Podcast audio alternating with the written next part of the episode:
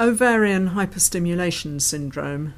Information for you, produced by the Royal College of Obstetricians and Gynecologists, published in July 2016.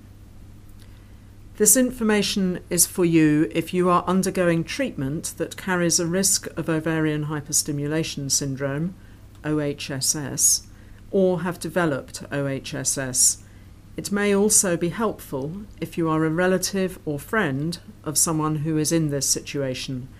It covers what OHSS is, the symptoms and causes, what you should do if you develop OHSS what happens if you go to hospital with OHSS, treatment for OHSS, and what OHSS means for you and your baby if you become pregnant.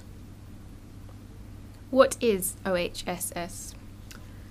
Ovarian hyperstimulation syndrome is a potentially serious complication of fertility treatment particularly of in vitro fertilization or IVF. What are the symptoms of OHSS? It is normal to have some mild discomfort after egg collection. If you are worried or develop any of the following symptoms, you should seek medical advice. OHSS can range from mild to severe. Mild OHSS is mild abdominal swelling, discomfort, and nausea. Moderate OHSS is symptoms of mild OHSS, but the swelling is worse because of fluid buildup in the abdomen. This can cause abdominal pain and vomiting. Severe OHSS is symptoms of moderate OHSS with extreme thirst and dehydration.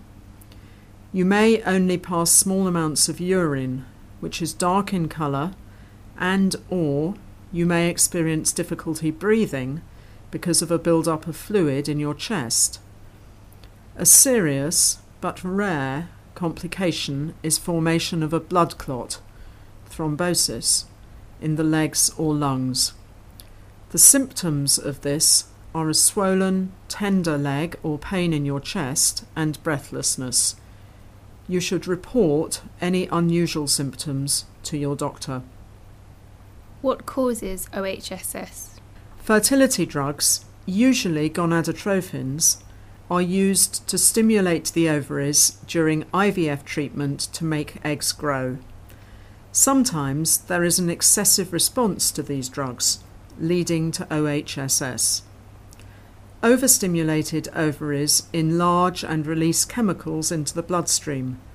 Fluid from the blood vessels leaks into your abdomen and, in severe cases, into the space around the heart and lungs. OHSS can affect the kidneys, liver, and lungs. A very small number of deaths due to OHSS have been reported. Who gets OHSS? Mild OHSS is common in women having IVF treatment, affecting as many as 33 in 100 women. However, just over 1 in 100 women will develop moderate or severe OHSS. The risk is higher in women who have polycystic ovaries, are under 30 years old, have had OHSS previously, women who get pregnant in the same IVF cycle as they get their symptoms, particularly if this is a multiple pregnancy, more than one baby. How long does it last? Most of your symptoms should resolve in 7 to 10 days. If your fertility treatment does not result in a pregnancy, OHSS usually gets better by the time your next period starts. If you become pregnant, OHSS can get worse and last up to a few weeks or longer. What should I do if I have mild OHSS? If you have mild OHSS, you can be looked after at home. Ensure that you drink fluids at regular intervals depending on how thirsty you feel. If you have pain, take paracetamol or codeine, no more than the maximum dose. You should avoid anti inflammatory drugs, aspirin or aspirin like drugs such as ibuprofen, which can affect your kidneys. It is advisable to remain active to reduce the risk of thrombosis. When should I call for medical help? Call for medical help if you develop any of the symptoms of OHSS, particularly if the pain is not getting any better or if you start to vomit, have urinary problems or chest pain, or have difficulty breathing. You should have the details of your fertility unit to call for help and advice. If you are unable to contact your fertility clinic, contact the A&E department at your local hospital or your general practice or the NHS on 111. What may happen at the hospital? Your doctor will ask you to describe your symptoms and will examine you. In addition, your doctor may ask about how much urine you are passing and whether it is darker than normal or concentrated, measure your blood pressure, pulse rate, and breathing rate, take an initial measurement of your waistline and check your weight to see whether the fluid is building up or reducing. Arrange an ultrasound scan to measure the size of your ovaries and to check whether there is any fluid build-up in your abdomen. And take blood tests to measure how concentrated your blood is and how well your kidneys are working. A diagnosis is made on the basis of your symptoms, the examination findings, and the results of your tests. If you are well enough to go home, you may be advised to attend for regular checkups. When will I need to stay in hospital? Many women can be managed as outpatients, but you may need admission if your pain is not helped by pain relieving medications, you have severe nausea and vomiting, your condition is not getting better. You will be unable to attend hospital easily for monitoring and follow up. If you are vomiting, you may need a drip to replace the fluids you have lost. The fluid will help to keep you hydrated and may contain sugar or carbohydrates for energy and minerals and chemical elements for regulating and maintaining the organs in your body. It is important that if you are admitted to a hospital which is not the one where you had your fertility treatment, your care is discussed and coordinated with a specialist in this condition. What is the treatment for OHSS? Although there is no treatment that can reverse OHSS, it will usually get better with time. Treatment is to help symptoms and prevent complications. This includes pain relief, such as paracetamol or codeine, anti sickness drugs to help reduce nausea and vomiting, an intravenous drip to replace fluids, support stockings, and heparin injections to prevent thrombosis a blood clot in the leg or lungs. Heparin injections for blood thinning should be continued for seven days from cure of your symptoms if you are not pregnant or until the end of the 12th week of your pregnancy. If your abdomen is tense and swollen because of fluid build-up, you may be offered a procedure known as a paracentesis.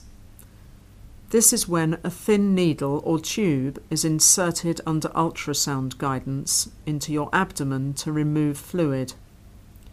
You may be offered a local anaesthetic for this procedure. This treatment helps relieve discomfort and improve kidney function and your breathing.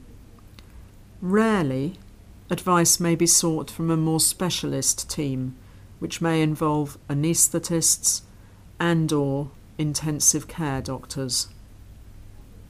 Are there any ongoing concerns if I have had OHSS and become pregnant?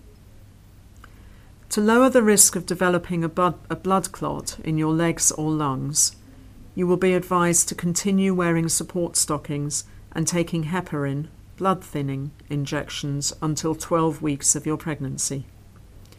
You may be at increased risk of developing preeclampsia or giving birth to your baby prematurely.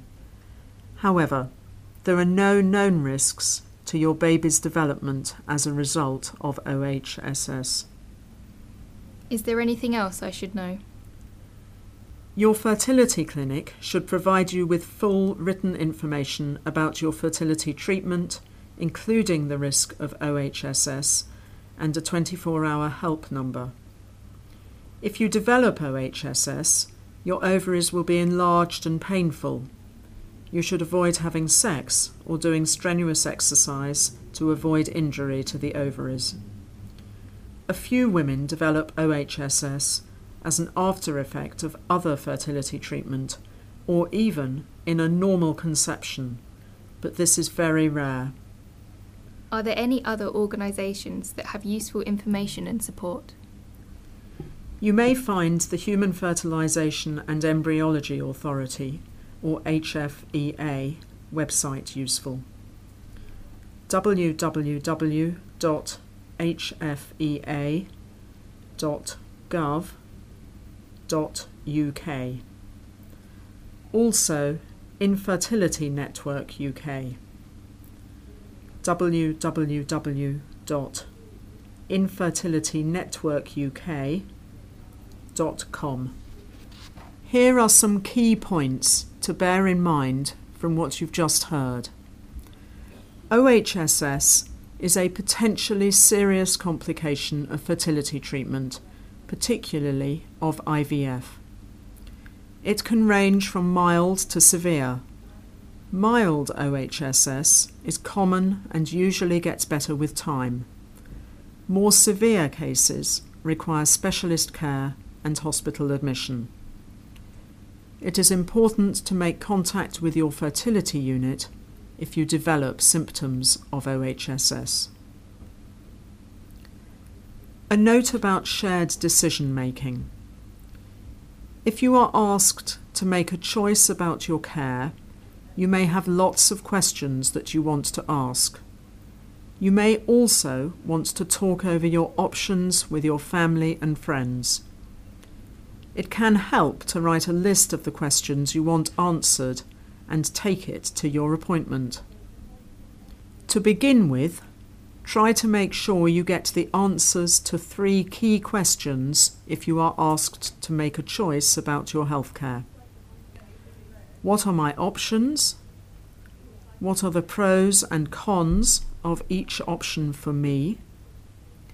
How do I get support to help me make a decision that is right for me? Sources and acknowledgements. This information has been developed by the RCOG Patient Information Committee.